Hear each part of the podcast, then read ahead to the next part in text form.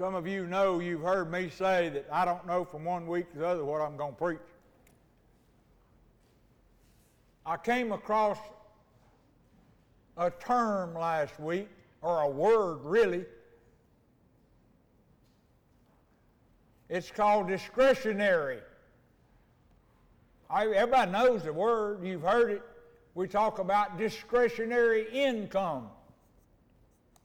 I didn't know the word for a long time because I didn't have any of that discretionary income. That's income that you can choose to spend it how you want to. I didn't have that. Everything I had was spoken for. I didn't have a choice. I prayed for the next bill to be paid, and that's the way I lived. But God said, You need to go look that word up. And I did. And discretionary means doing something at your discretion. In other words, you have a choice to do this or that or the other. And then the next word that he gave me was preaching. Discretionary preaching. I've never heard that term. Maybe a new one. I don't know. But what it amounts to is a preacher preaching what he wants to preach. And I'm here to tell you, no preacher that does that spit is fit for the job. But I'm afraid today so many people do that. They get to choose what they want to preach. If you look at the Old Testament and study the prophets, God's word came from heaven down to the ordinary people in the Old Testament through prophets. And God had a strict rule for those prophets. He says, You people, my people, listen to them. If anything they say is not true, it's okay to kill them. They didn't come from me. Now, that's how serious he was in the Old Testament about what people said about him and his business. Don't change one single word, he said.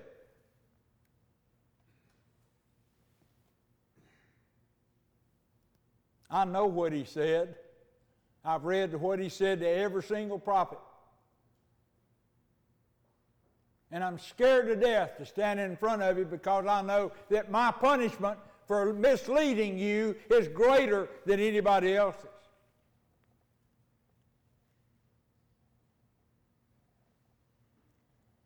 So, with that in mind, I'll tell you what he told me to say today. And he's, we've been, the things that he's been calling on me to say, tell you seems to me like it's all coming from people on this earth with a human body and a human brain. And like I said, I don't care what Grandma told you about he intended for you to use it. He said, Yeah, I gave you a brain, but it's not very good. And you need to listen to me rather than listen to yourself. Besides that, your heart will lie to you. Your own heart will lie to you. So you can't pay any attention to that either. So what have we got? We got this right here and what He says through the Holy Spirit speaking on the inside of you. That's what we've got. And we need to recognize that voice.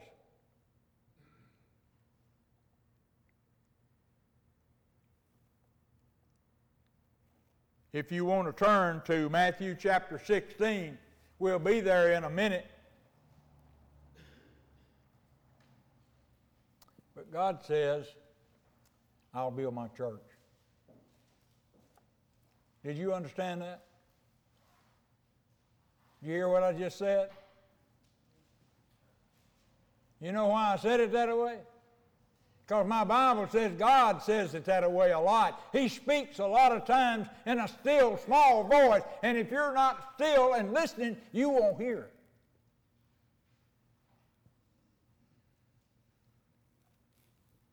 I scared some people this morning when I cut on my mic.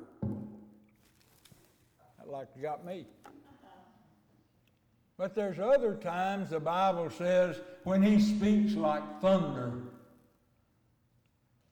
I will build my church. That's what he said. That's what I said in that still small voice. God says, I'll build my church. Do you know what he's talking about?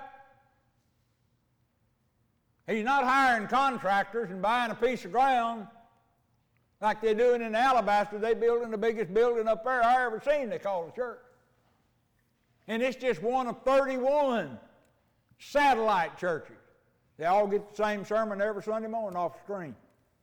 Same fellow gives all 31 churches the same message.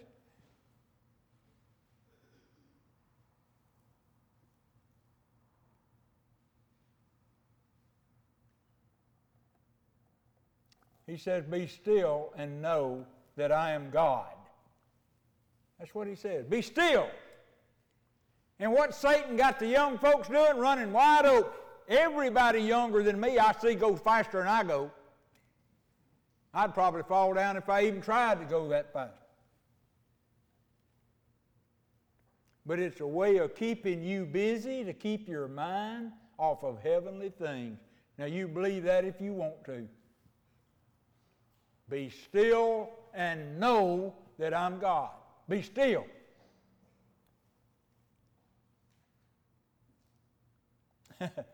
you know, it's one of the neatest things in the profession that I was in for 60 years training horses. You know, one of the first things that you're told to do with a horse? One of the first things you're told to do when you start training a horse is to stop his feet. stop his feet. I ask a lot of trainers over the years in my business, have you got this horse where you can stop his feet yet? What are you talking about?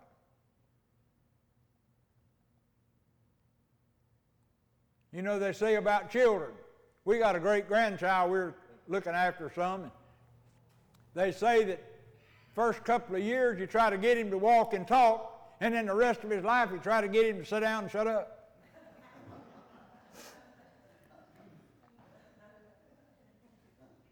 This one can't say anything, or if he is, I don't know what language he's talking, but he sure can holler a lot.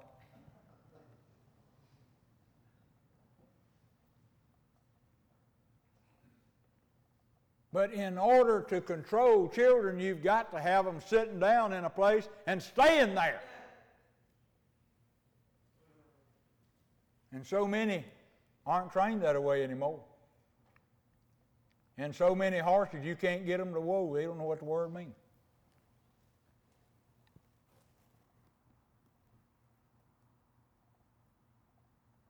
Matthew chapter 16 and verse 18.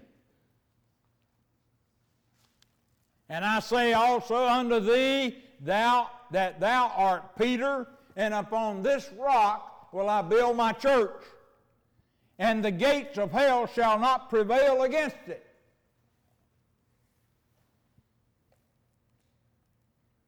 There's a lot of misinterpretations and false teachings in the Bible. It's not the Bible's fault, it's just the way the people read it.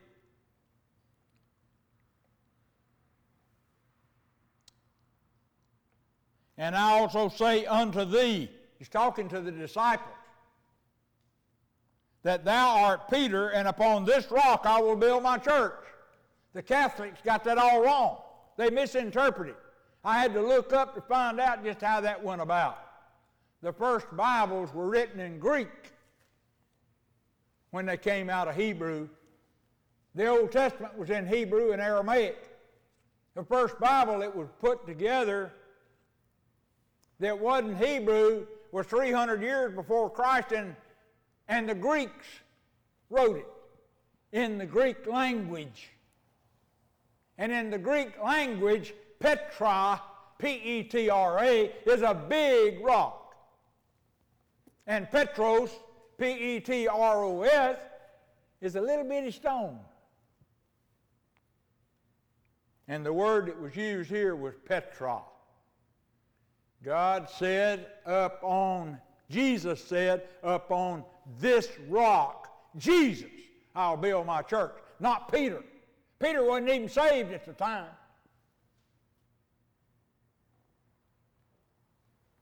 And at that time, Peter, until the Holy Spirit got a hold of him, didn't have a lick of sense. We've seen that time and time again.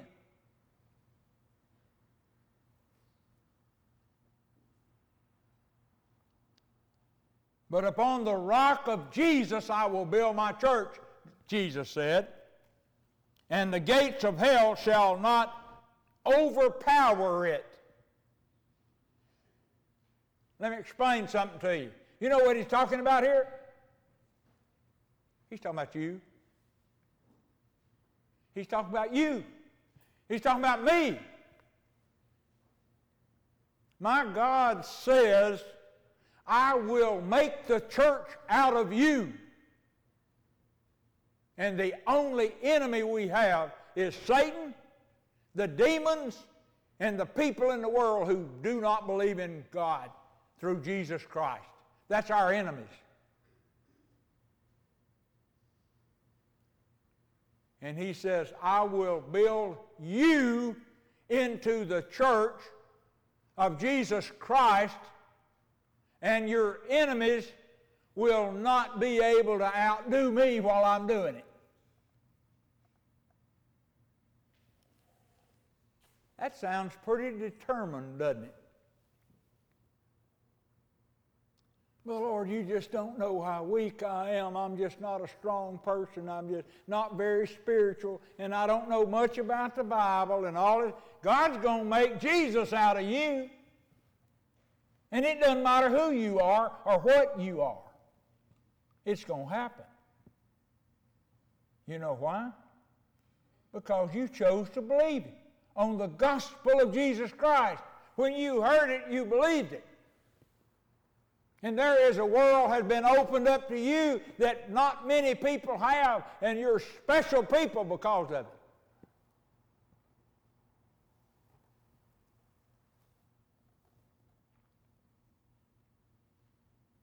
In John chapter 3, we won't turn there, Nicodemus came to Jesus and said, We know you're from God because of what you do.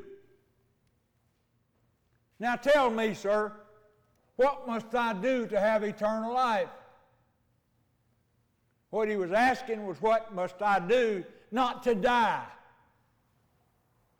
Something you may not know. You know, there's nowhere in the Bible that it says we ever lose consciousness. Francis Schaeffer, one of the most brilliant Bible scholars that ever lived, said it's just like walking down the sidewalk. You know, you walk across a crack. He said dying's just like taking a step across the crack. You don't go to sleep. You don't fall out. You don't lose your mental capacity. You're just taking another step, and your next step is in heaven. I've got in my old Bible the fraction of a second it takes for the twinkling of an eye. And it's little bitty. and that's how long it takes us to be with Jesus Christ. From the time our spirit leaves that body until it's with in, right in front of Jesus is a fraction of a second. And that's what's going to happen to you and me. We're not going to die. All this that carries us around is going to wind up still here. We might burn it up and put it in a jar. We might put it in a box in the ground. It might go to the bottom of the ocean and the fish eat it. I don't know. But I'll tell you this when Jesus comes back, you're going to be just like you are now. We're going to be able to recognize each other. The Bible says that. That's interesting.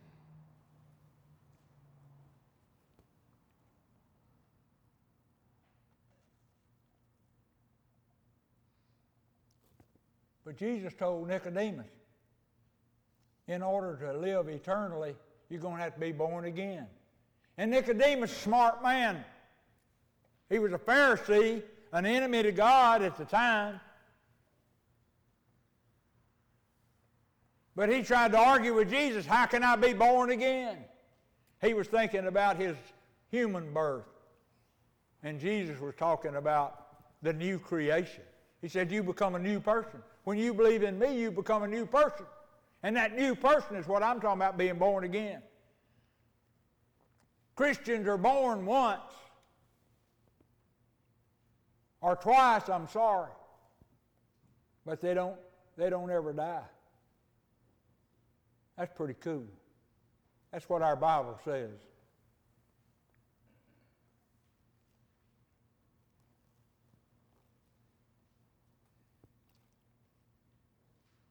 You know where God lives? He doesn't live down at church. He used to. In the tabernacle in the Old Testament, he lived back in the back room in the Holy of Holies behind the veil where they kept the Ark of the Covenant. As they moved that tent that was a church, a temple, he moved with it.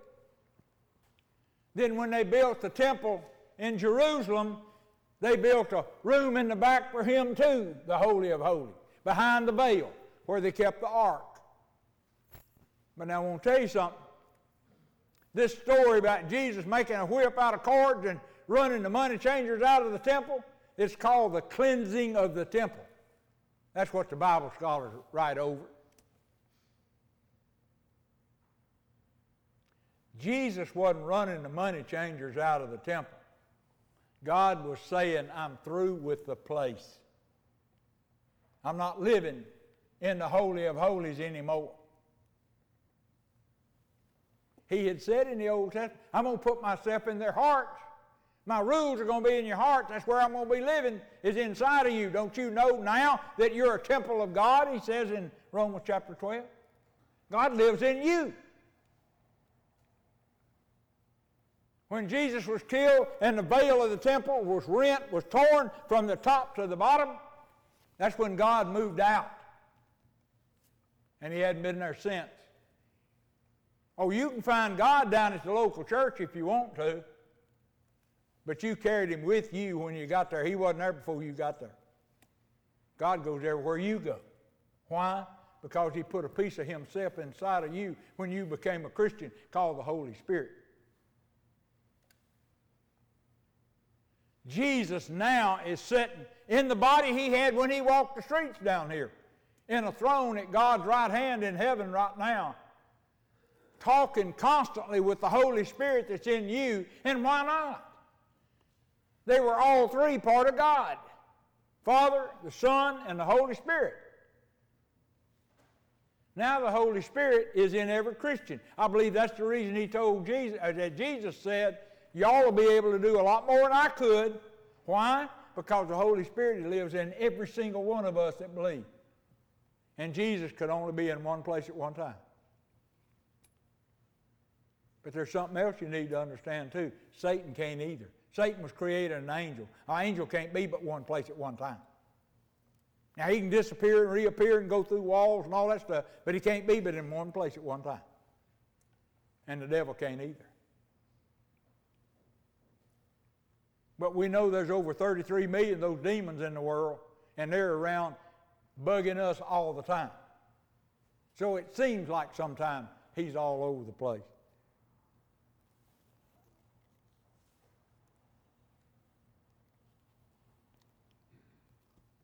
You remember how the old church in the temple used to have the chief priest with all the robes and all the crowns and all that kind of stuff?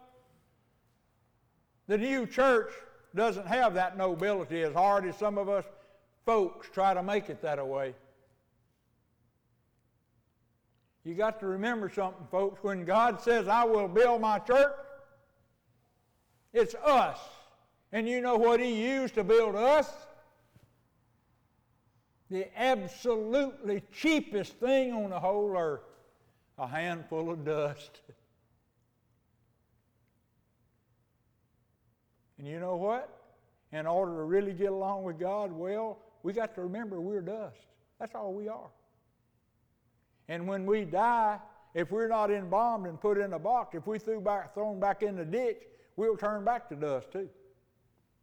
And every single writer in the New Testament, I've studied it, every one of them refer to them being dust. And we got to too, to know who we are. And it says in Psalms that God remembers we're dust too. He has mercy on us because He knows we're nothing but dust. And He's building the church, a replica of Jesus Christ that we will be the bride of Christ, that God will be able to present to Jesus after he comes back.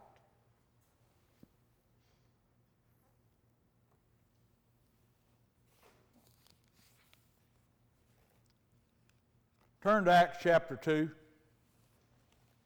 What does the church look like? I've said before, the greatest man that ever lived in the world walked the streets of Jerusalem, was hung on a cross and killed, and three days later was resurrected and came back to life. And you turn that happening, that event, over to people, and in 2,000 years they'll be dying eggs, toting them in baskets, and buying new clothes for Easter and calling it Easter, which is a pagan holiday. That's how we take the stuff of heaven and handle it. We don't know any better. But in the second chapter of Acts, in verse 42, we're talking about here, let's say 41, then they that gladly received his word were baptized. Those people that believed at Pentecost were baptized. And the same day there were added unto them, the church, about 3,000 souls. Peter preached and 3,000 people got saved. They were born again, as Jesus said. Now look what it said next. And they continued steadfastly in the apostles' doctrine and fellowship, and in breaking of bread, and in prayers. What did the people of the early church, of Jesus' church, 30 years after he lived, what were they doing? Well, they were living off the apostles' doctrine. You know what that is? It's this gospel, it's in our New Testament, that the New Testament wasn't formed yet. They didn't even put these letters together that we call our New Testament until almost 200 years after Jesus was born. The only thing they had to go on was what the disciples said. They were with Jesus, they knew what he said. So, what were the people in church about? They were about what Jesus said. That's what they studied. That's what they talked about the apostles' doctrine. And fellowship. They enjoyed the company of each other because they were only people alike to each other. Nobody else in the world thought like they did. And in breaking of bread, they ate at church and they prayed at church. They studied what Jesus said, and that's what we're doing with our Bibles now. They enjoyed each other. And nobody can walk in here before we get order in the morning, on church morning without understanding how God's people enjoy each other. And we do it back there over the tables too. I walk in back there sometime and it's just a flurry of conversation of people loving each other.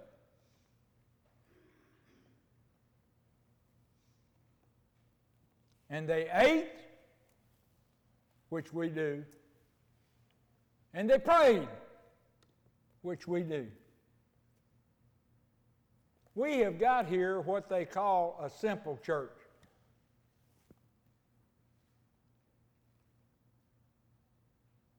Look down at verse 46. And they continued daily with one accord in the temple. There are times when they met outside in the courtyard of the temple because they weren't Jews, so they wouldn't let them inside. And they weren't, and they were a lot of them weren't men, so they wouldn't let women in, in, the, in the temple either. So they all had to meet outside and breaking bread from house to house. During the week, they went from house to house eating what everybody had fixed for them. And they did eat their food with gladness and simplicity. That's what that word single means, with simplicity of heart. What did the people in the early church do? We've been trying to copy it right here. They studied the book. They enjoyed each other. They ate. And they prayed. Now, of course, you got to understand something. That was in the days before they had uh, flexibility training. And they had a gym in the basement. And they showed movies. And everybody came to church for recreation. They asked me to teach at another church one time. And they came to me before that it was time for me to teach and said, Look, the people in this class that you're going to teach, they like a lot of geography and a lot of history. And I thought, why is that? Why don't they want to know about Jesus? And then God told me why they wanted history and geography. They weren't born again. They couldn't hear anything in the Bible. They couldn't get anything out of the Bible but history and geography, where it was and what happened around about the same time. That's pathetic that you can't get anything spiritual out of the Bible. Of course, everybody knows what thou shalt not steal means. I mean, you don't have to be a Christian to know that. But they can't get much further than that. I have seen people in churches who were considered to be the best teachers in the whole community, Bible teachers in the whole community, that you found out later that they weren't even born again. That's what a mess we got. No more nobility. The church is not like the temple. The church is not like the Pharisees with all the pomp and circumstance and all that kind of stuff. It's about humility. God resisteth the proud and giveth grace to the humble. Sixth chapter of Proverbs says there are six things that God hates, yea, there are seven that are abomination to him. And the number one thing on the list is a proud look. That's what God hates most. Nowhere in that list, there's seven things in that list. Nowhere is cussing or drinking or dancing or any of this other stuff that so many preachers spend their time with now. Gambling. God don't say anything about those things. Preachers do.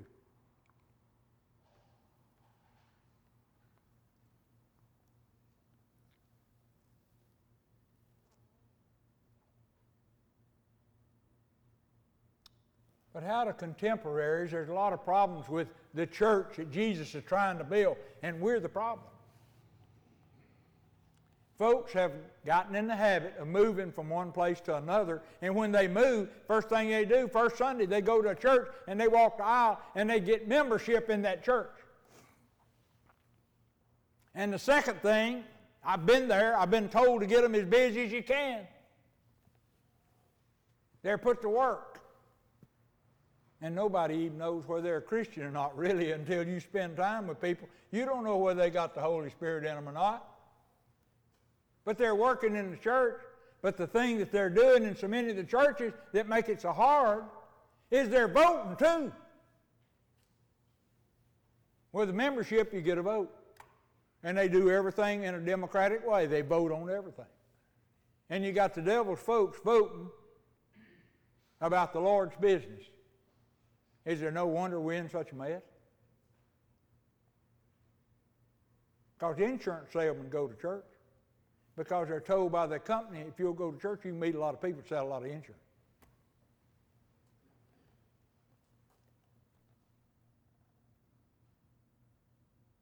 I was in a church one time where the preacher told me anybody I baptize, he was an evangelist too, he got to baptize a lot of people. He said, anybody I baptize, they sign a card being a member of our church. I said, but wait a minute, what if they don't want to be a member? What if they just visiting here? The Holy Spirit makes them believe, and they don't, they don't even live in town. He said, don't make no difference. If I baptize them, they're going to be a member of our church. Well, how do you know the baptizing takes? Sometimes it doesn't. I knew one fellow got baptized seven times. Seven times.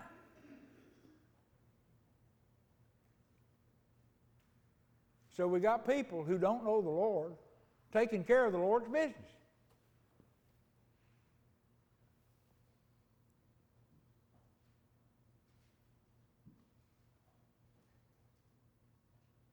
That's the reason we don't have membership in this church. If you come, you as much a member as anybody else.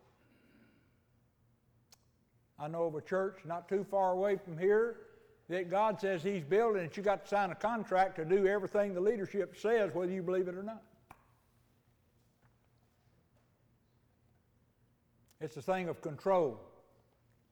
I figure that if you're born again, God put the Holy Spirit in you, the most powerful thing in the whole world. And if He can't control you, hide in the world, I expect it. That's just the way it is.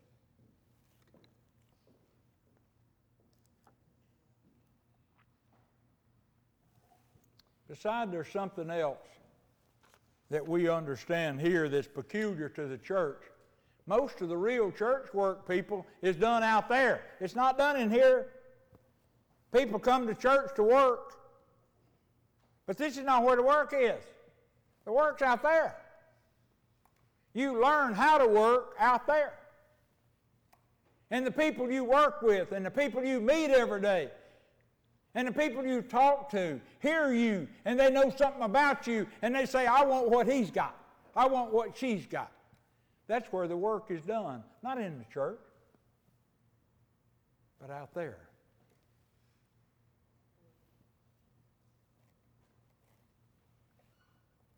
Since I've been called a preacher, I've learned a lot of things I didn't know before. And one of them is this thing, I'll just title it Yesterday. You got a problem with yesterday,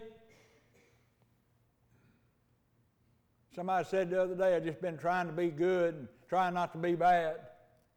I used to be bad. Well, let me ask you something. What is good and what is bad? How do you define that? Some of you think cussing in public is bad. God doesn't say that. Some folks think drinking a beer in public is bad. God doesn't say that. So, what is bad and what is good? That's the reason we got to have the Holy Spirit. God says, I don't want you doing that. But wait a minute, God, I found in your Bible where it says it's okay for me to do it. Uh-uh, I don't want you doing it. That's the reason every one of us, y'all, have got to have a personal relationship with Jesus Christ. He'll tell you what to do and what not to do. There's not a rules that if you do them, you're good because if you did, there would be people who would be doing the good rules so they get close enough to you so they could do the bad when you did business with them. That's just the way it is. That's hard stuff to hear, especially from the church pulpit, but that's the way it is. You know that. Uh, Paul in Philippians chapter 3 says, Forgetting those things that are behind and reaching forth to those things that are before. That's tomorrow. Paul says, I forget those things that happened yesterday. Is something that happened yesterday bugging you? That's where I get my second most complaints. Is from people saying, I remember what I used to do, and it just worries me that they were. Well, God's already forgotten it. The only reason you hasn't, haven't is because you don't have the power to forget it. Forget it. You remember in the Lord's Prayer, give us this day our daily bread? You can't even pray for something to eat but for one day. That's today. What you were yesterday doesn't matter to me. Because you see, I was too. That shouldn't be a problem to any born again believer. It's what you've done that you don't approve of because you let it hold you back. And that's no good. You got to be all you can be today. Matthew chapter 6 and verse 34 says, Be not anxious for tomorrow, for today. Don't be anxious today for tomorrow, for tomorrow's troubles will be anxious for themselves. Sufficient unto the day is its own evil. You know what that means? Today there's enough bad going on for itself. You don't need to worry about yesterday and add its bad to it. And worry about tomorrow and what may happen tomorrow that you're not going to like. Because you see, God didn't build your shoulders strong enough to handle all that bad. Just today's. You can handle today's. Don't think about tomorrow. It's not, it, it doesn't even exist till 12 o'clock tonight. And quit thinking about yesterday. Think about today. What bad stuff have you done today? Well, I did that this morning. You know, it wasn't too bad, but you know, I'm got to a place where I don't do a lot of bad things, but I'll ask forgiveness for it because I don't want it held against me.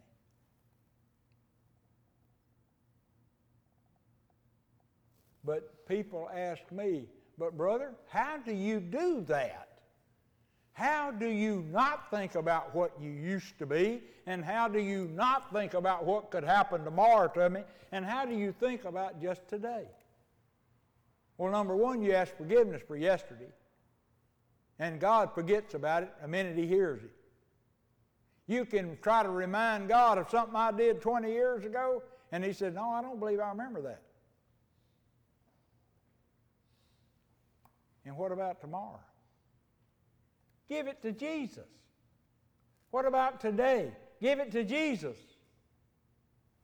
I'm a preacher. I don't have but one thing left in my life important to do, and that's to talk to you on Sunday morning. Last Monday morning, I woke up and I couldn't even read the notes I wrote the day before. My eyes wasn't working. I couldn't get enough magnifying glasses and eyeglasses to read what I had written last Sunday. What am I going to do, Lord? He said, Don't worry about it, bud. I'll take care of it. I got a little bit better Tuesday. Everybody's asking me, Are your eyes better today? Wednesday. By Wednesday, I could almost read what I'd written last Sunday. And as the week went on, my eyes got better and better and better. Why did that happen? I have no clue. I don't know.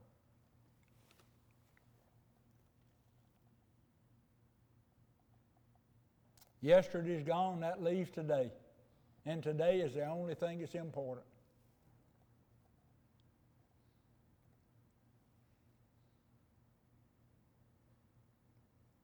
Here we honor God's plan. We honor the Holy Spirit. We try to do things like God tells us to do from His book to be obedient.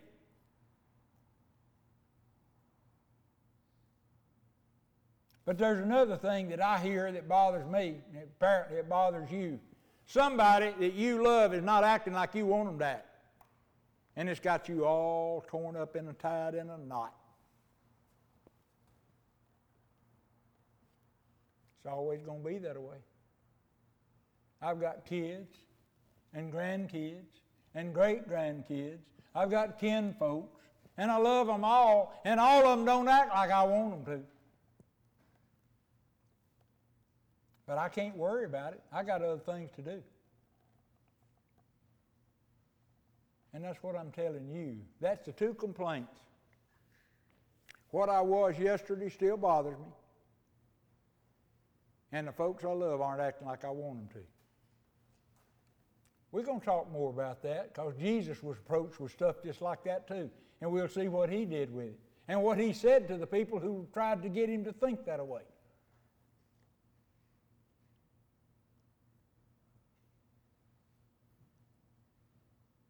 What could you do? Think about this and keep it on your mind. What could you do to make today the best day of the whole week?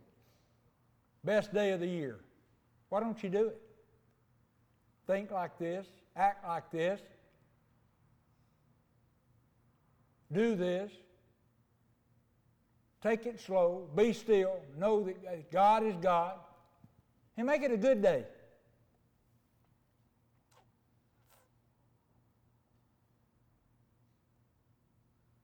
Jesus said that John the Baptist was the greatest prophet that ever lived. Now think for a moment. John the Baptist had a nice house, didn't he? Yeah, he lived in the desert. Now, when it says desert in the Bible, it's not talking about cactus and sand. It's talking about a place where there's no people. That's what they call the desert. John the Baptist lived in the desert where there were no people. Lived by himself. So it was okay for him to dress in skins. He didn't have on purple robes like the priest had. It was okay because he lived out in the woods anyhow. And he ate bugs. You know, the Bible says John the Baptist ate bugs. He ate grasshoppers. That's what he lived off of. They tell me still people over in that part of the country live off of grasshopper. I don't know whether they get them boiled or fried or fricasseed or parboiled. I don't know how they fix them. But they eat grasshoppers. Now, I have never developed a taste for grasshoppers. But John the Baptist did, and he was the greatest prophet that ever lived, Jesus said.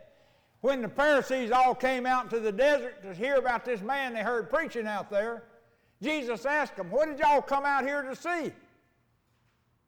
This is the guy you came to see. He's living in animal skins, and y'all got your fancy purple robes on.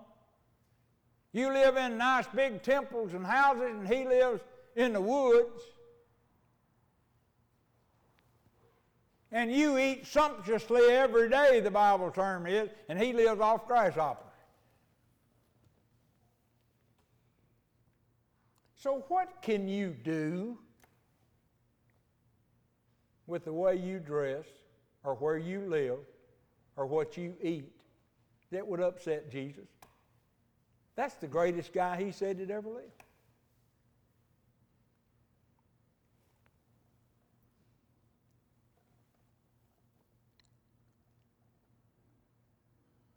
And believe you me something here. Listen to this, and I'm going to close out with this. We got this idea that church makes you a good person. oh, yeah. If I asked them for a vote, probably everybody'd have to raise their hand. Church makes you a good person. Well, I said a while ago, what's good? Let me tell you what church is supposed to do. Church is supposed to make you feel like a sinner that's who you are. And you will be till you die.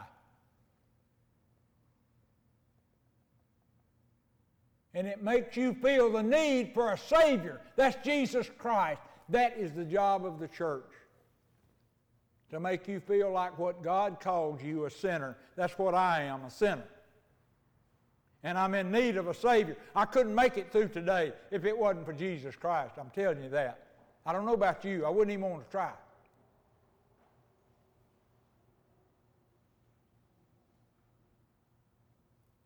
But I need Jesus every day.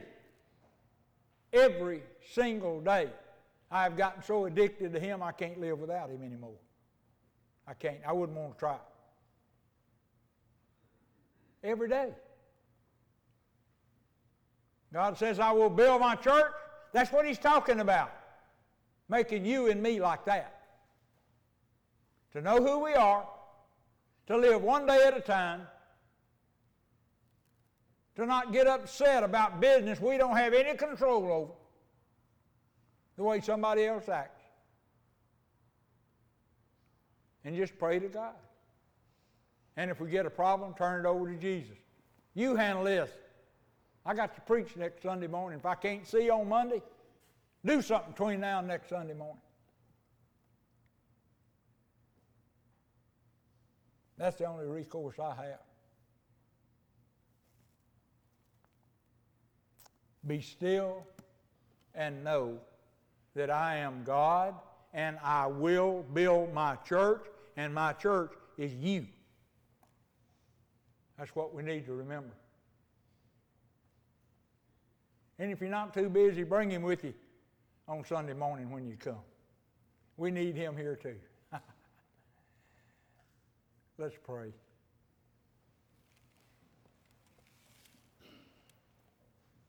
Father, thank you for this place. Thank you for these people. Thank you, Lord, for instruction that keeps us from being uptight and afraid and scared and anxious and nervous and fast all the time.